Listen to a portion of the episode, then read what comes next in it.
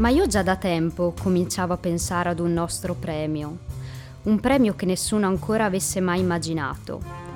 L'idea di una giuria vasta e democratica che comprendesse tutti i nostri amici mi sembrava tornar bene per ogni verso, confermava il nuovo acquisto della democrazia.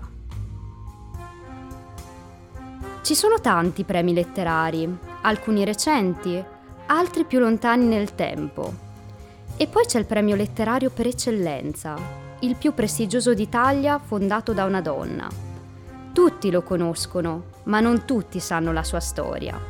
Sono Veronica Permer e questo è Gli Stregati, storie di chi ha vinto il premio Strega, un podcast di Samba Radio.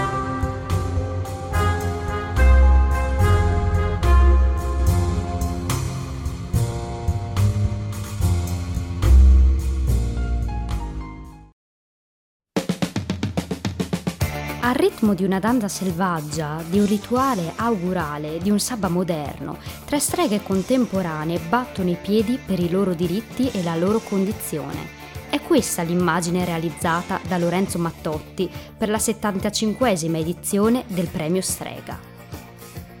In diretta tv su Rai 3, nel giardino di Villa Giulia, meno affollato del solito per le restrizioni dovute alla pandemia, il presidente del seggio, Sandro Veronesi, scandisce attentamente i voti a Claudia Guerrieri, pronta a riportarli con il gessetto sulla storica lavagna nera. È l'8 luglio del 2021. Ultimo in ordine alfabetico, ma non ultimo per il premio Strega, Emanuele Trevi vince con il libro Due vite, 187 voti su 589. Tra una battuta e l'altra della conduttrice Geppi Cucciari, che lo invita a bere a Brunco l'immancabile liquore giallo zafferano. Urrà! Complimenti Emanuele! Il presidente di Strega Alberti Benevento, Giuseppe Davino, premia Emanuele Trevi. Alla vostra, alla salute vostra di tutti quanti. Circa un mese prima, in via eccezionale al Teatro Romano di Benevento, era stata annunciata la cinquina, Oltre a Trevi erano stati eletti gli altri finalisti. Donatella di Pietrantonio con Borgo Sud, arrivata poi seconda, Edith Brooke con Il pane perduto, vincitrice del premio Strega Giovani e anche lei sul podio, Giulia Caminito con L'acqua del lago non è mai dolce e infine Andrea Baiani con Il libro delle case. Come sono questi libri? Di che cosa parlano? La sera della finale, alcuni bambini di una classe elementare hanno azzardato qualche ipotesi guardando solo le copertine.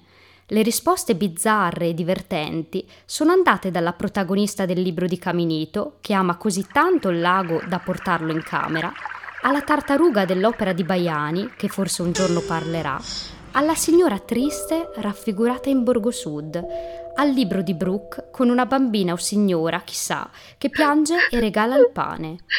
E in tutto ciò la copertina di due vite che cosa rappresenta? Sentiamo che dicono i più piccoli.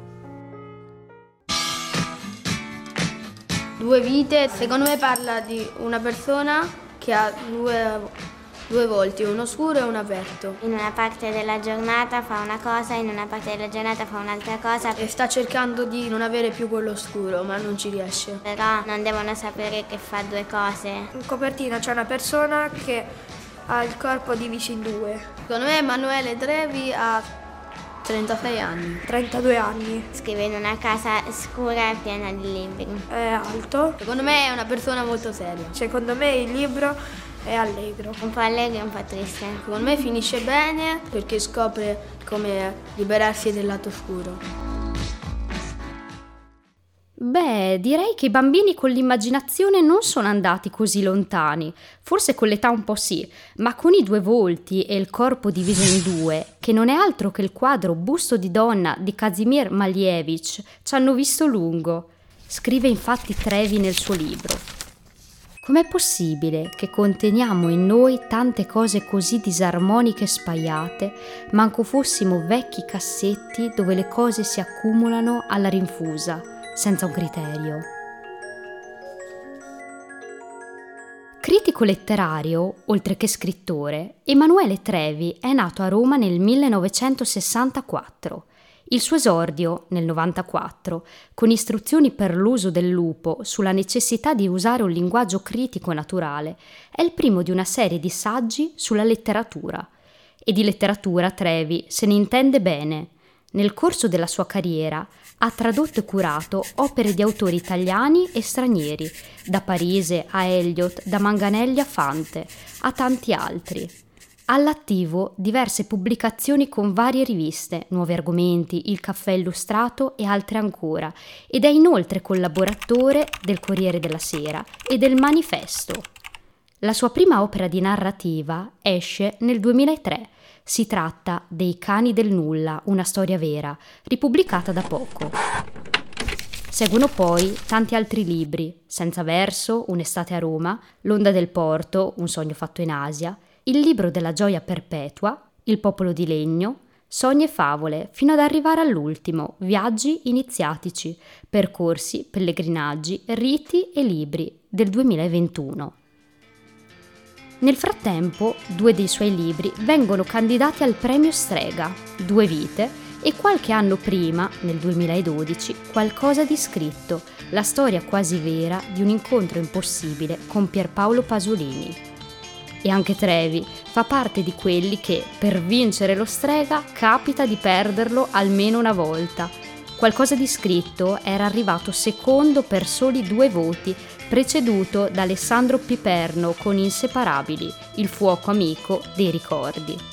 In entrambe le edizioni del premio Strega, Trevi era stato presentato da Francesco Piccolo, da solo nel 2021 e con Raffaele La Capria nel 2012 un incrocio casuale e fortunato. Tutti e tre hanno vinto il premio Strega. La Capria, lo sappiamo bene, conferito a morte nel 1961, e Piccolo nel 2014, con il desiderio di essere come tutti, un libro, come ha detto lui stesso, in cui ha vinto anche un'idea di avere delle persone che dialogano paese, di avere un paese che crede ancora alla politica, per esempio, visto che una delle cose importanti di questo libro è la politica e non è un paese dispattista, apocalittico e qualunquista. Di nuovo a un passo dalla vittoria, quell'anno, era arrivato Antonio Scurati, che poco prima dell'annuncio decise di andarsene si rifarà e anche molto bene nel 2019 con un romanzo sulla nascita del fascismo e su Mussolini, M, il figlio del secolo, presentato, caso fortuito anche questa volta, da Francesco Piccolo. È l'anno del romanzo storico. Il 2015 vede invece la vittoria di Nicola La Gioia con La Ferocia, che dedica a sua moglie Chiara Tagliaferri, non ci sono stati sabati, non ci sono state domeniche, non ci sono stati Natale, Capodanni, 5, 6, 7, 12 ore al giorno. Infatti mia moglie, devo dire che una parte di, del merito di questo libro è anche suo, che è là, eccola. La storia di due giovinezze, il crollo della famiglia, del suo sistema di malaffare. A presiedere il seggio Francesco Piccolo, che in un tweet dichiarò pubblicamente il suo voto per Elena Ferrante, grande ritorno allo strega dopo più di vent'anni, con Storia della bambina perduta, il quarto volume dell'amica geniale, edito da EO.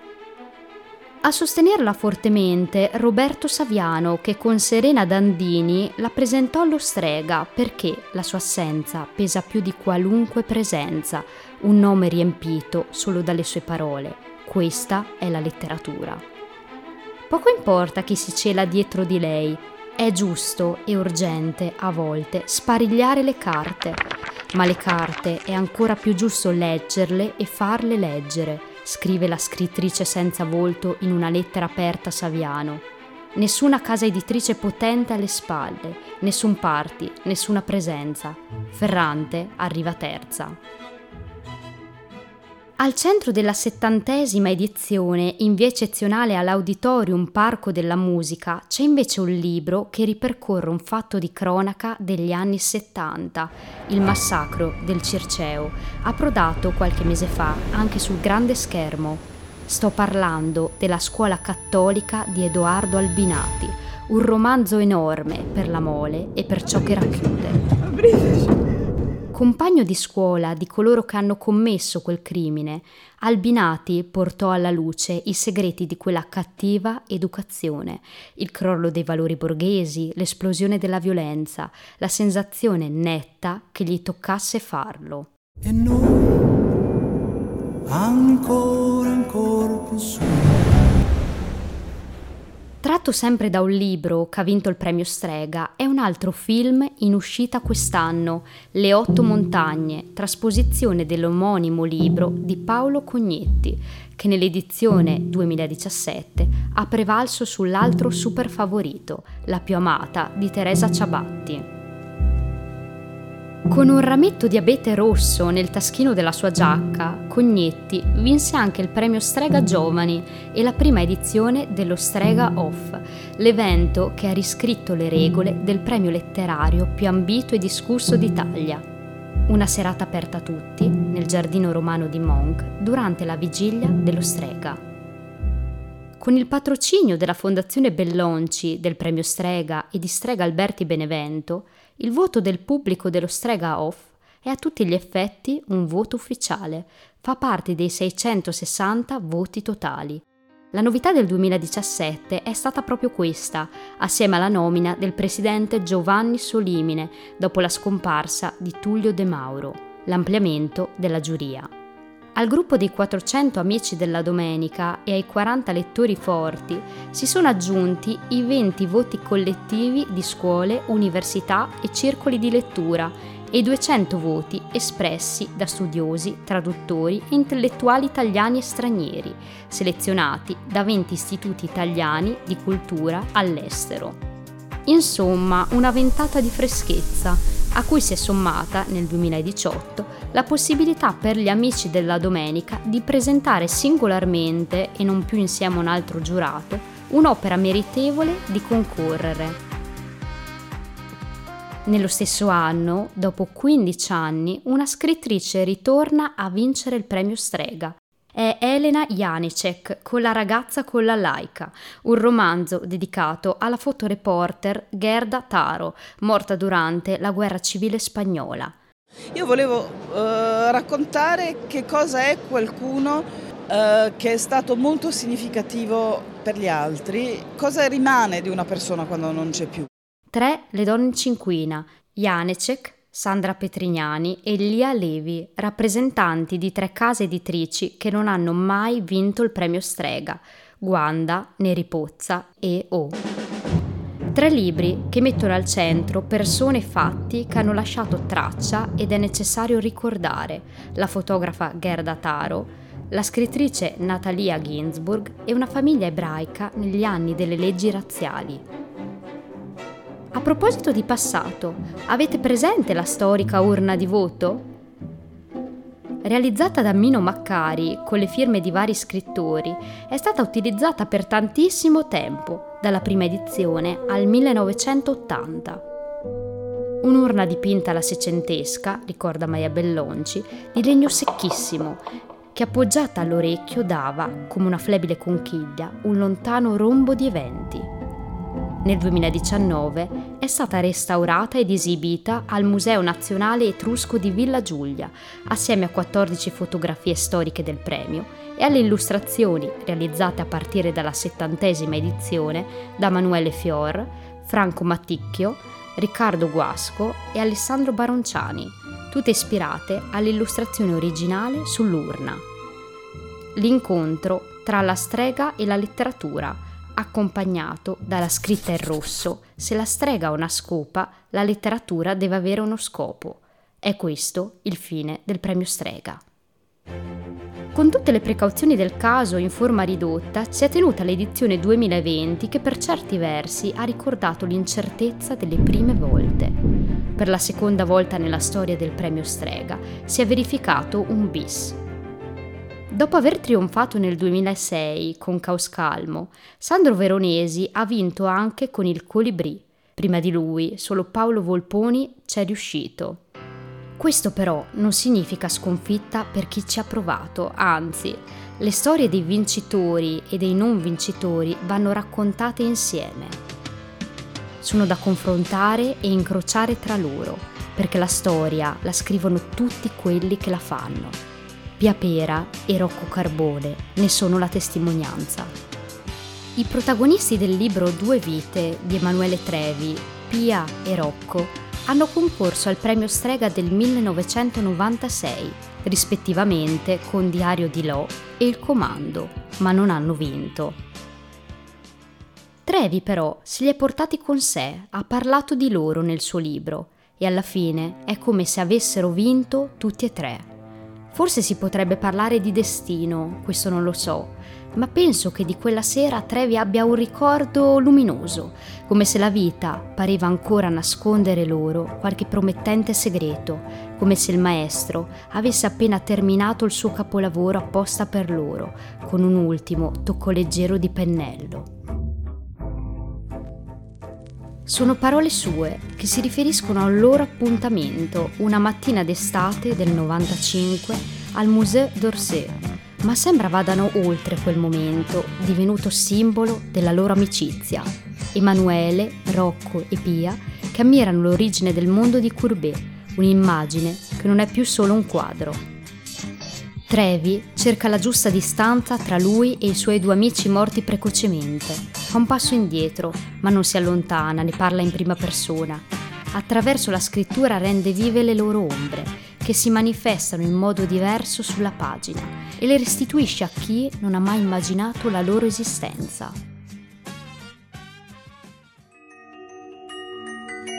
Quando ho cominciato a scrivere Due vite non avevo un progetto preciso, ho avuto questa immagine di questi miei due amici che erano Rocco Carbone e Pia Pera, due scrittori. Mi interessava vedere queste due persone dentro un aspetto di realizzazione artistica e, dentro un aspetto precedente di completa incertezza del futuro.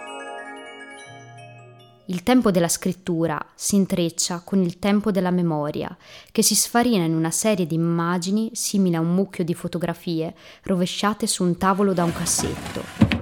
E in effetti le fotografie in due vite tornano, così, per caso, uscite fuori da una busta, come spesso accade mentre si è impegnati a cercare altro, ed eccoli lì, gli scatti di una sera del 1989 o 1990, a casa di Rocco in via del Boschetto a Roma. Emanuele Pia, attenti a non sbattere la testa contro le travi troppo basse, Rocco ed Emanuele in una specie di lotta libera, Pia e Rocco intenti a frugare tra i dischi, sono tutti e tre felici, appagati dal momento e dalla compagnia, ma non c'è nulla di più evidente della fotografia che ricordi la transitorietà della vita e mostri allo stesso tempo un dettaglio, un'essenza, un aspetto peculiare del carattere che è necessario appuntare. E del carattere, del sentire, delle azioni dei suoi amici, Trevi scrive blocca quei ricordi accumulati negli anni che come fiori di melo appena sfiorati dalla brezza si staccano e volano via con rapidità inconciliabile. E prima che sia troppo tardi cerca, per quel che può, di fermare quello sfarfallio di immagini incerte e fuggitive. Elementi rievocativi, saggistici, rievocazioni letterarie, libri, descrizioni di luoghi, tutto è contenuto in due vite, il ritratto di Rocco si alterna a quello di Pia e viceversa e mostra non solo una storia di una profonda amicizia, ma come due amici si siano ingentiliti da una presenza come quella di Pia. Un aggettivo spicca sugli altri per descriverla, incantevole. Pia incantevole, insieme come se fossero due sinonimi. Trevi l'aveva incontrata per la prima volta a un convegno su Tommaso Landolfi a Frosinone nel dicembre del 1987 era una traduttrice studiosa di letteratura russa, il che la portava spesso a muoversi per lavoro. Per nulla pedagogica, ironica e maliziosa, assomigliava a Mary Poppins al contrario, assolutamente non conformista, lontana dal nascondersi dietro una posa artefatta sia nella scrittura che nella vita. Era una persona intensa, dall'anima sensibile, inclina all'illusione, dolce e suscettibile al contempo, Alcuni che l'hanno conosciuta la ricordano sfrontata, ma sottolinea Trevi, Pia era anche timida e soprattutto era una persona coraggiosa, la più coraggiosa che lui abbia mai conosciuto. L'autenticità era ciò che l'attirava, così come l'esperimento e la bizzarria umana. Soggetti deboli, stronzi o quant'altro, che rientravano tutti nella stessa categoria di verme. In campo amoroso era una masochista, ma quel gioco incallito, in cui era lei la vittima volontaria da infilzare, a un certo punto non le importava più.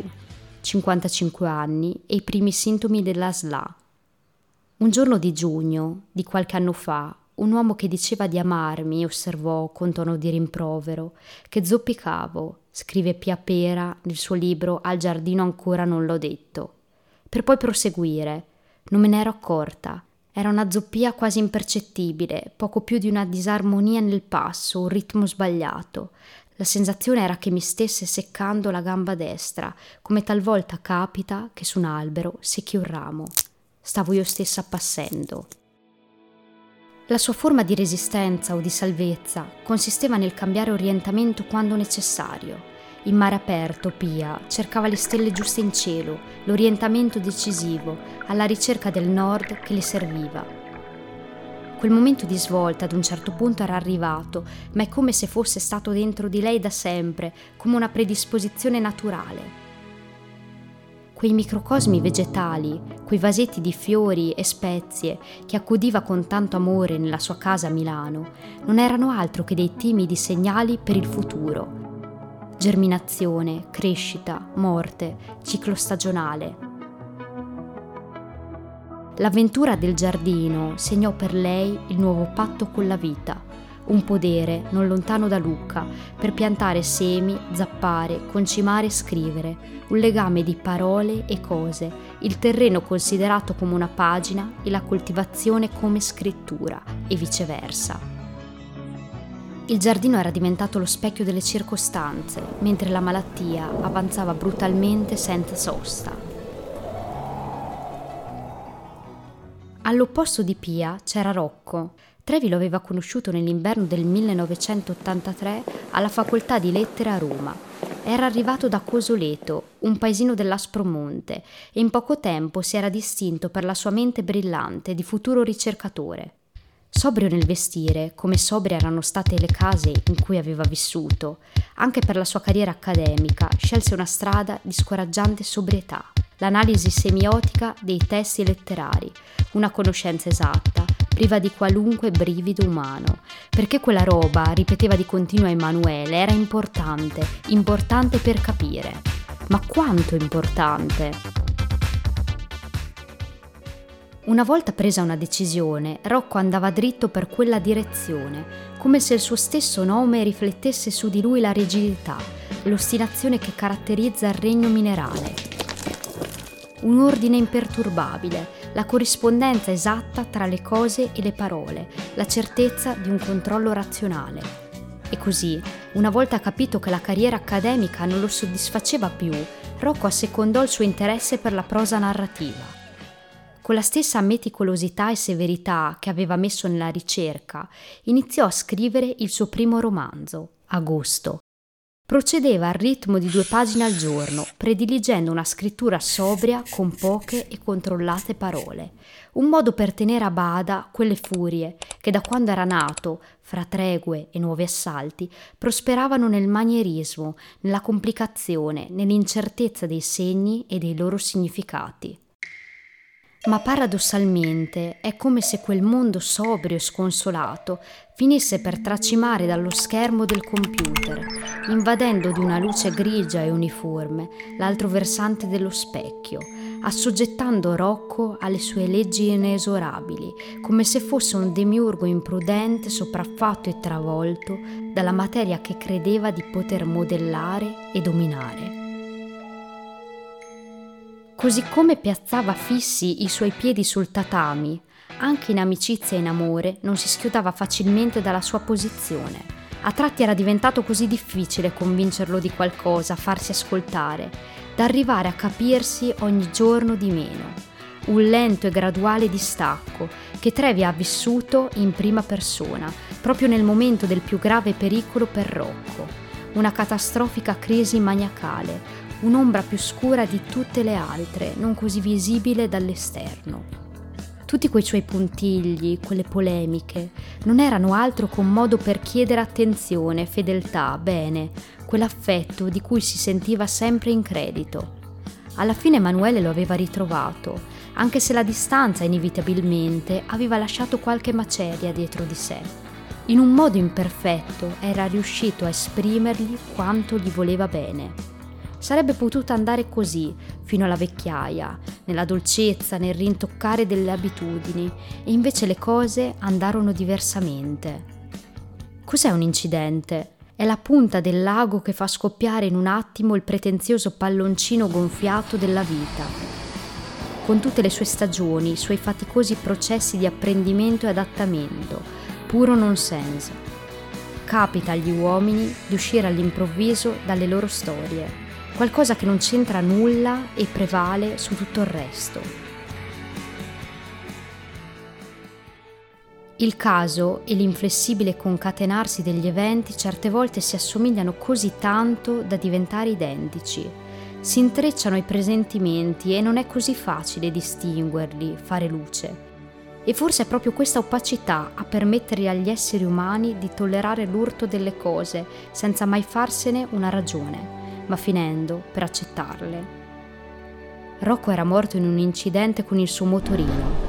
Pia era stata portata via dalla sua malattia.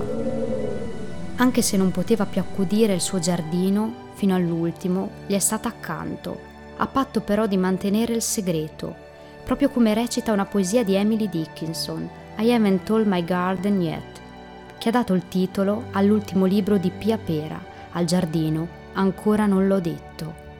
Lui era la sua musica e nonostante tutto avrebbe continuato a suonare senza di lei, accudendo e proteggendo, come nella natura di Pia, anche quell'ulivo in ricordo di Rocco, piantato a pochi metri dal luogo dell'incidente. È come se fosse un pezzettino da, da, del giardino di Pia, in qualche modo è un monumento vivo e cresce nel tempo assieme a noi. Perché noi viviamo due vite, entrambe destinate a finire. La prima è la vita fisica, fatta di sangue e respiro. La seconda è quella che si svolge nella mente di chi ci ha voluto bene. Ed eccola lì, l'immagine di loro tre che riaffiora, la cartolina spiegazzata dell'origine del mondo, investita da un momentaneo pulviscolo dorato, pronto ad ardere quel cespuglio di peli, quel giardino anatomico in un fuoco glorioso. Saranno davvero esistite due persone speciali come Rocco e Pia? Quel che sappiamo è che... Non è importante creare l'eterno, l'importante è allungare la memoria.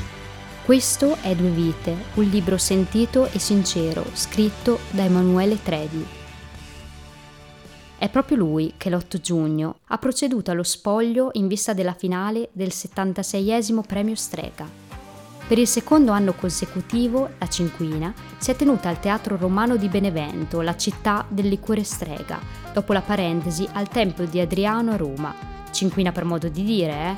Perché una finale a sette non si è mai, mai vista. È un evento storico, potrete dire ai vostri figli che c'eravate, quando i finalisti erano sette, ha ironizzato il direttore Stefano Petrocchi due ex equo al quinto posto e un ripescaggio in virtù del punto 7 del regolamento, che prevede che un editore medio-piccolo acceda alla finale. E allora chi vincerà il premio nella serata delle streghe? Mario Desiati con Spatriati? Claudio Piersanti con quel maledetto Vronsky? Mario Merighi con Randagi? Veronica Raimo con Niente di Vero, già vincitrice del premio Strega Giovani? Fabio Baccà con Nova? Alessandra Carati con E poi saremo salvi? Veronica Galletta con Nina sull'argine? Io non ve lo so dire, ma il 7 luglio lo potrete scoprire. Grazie per avermi seguita in questo viaggio nella storia del premio Strega e ricordate, solo nella verità del suo lavoro lo scrittore può contribuire alla creazione di una promessa anche se non conosce quale possa esserne il senso del futuro. Parola di Maria Bellonci.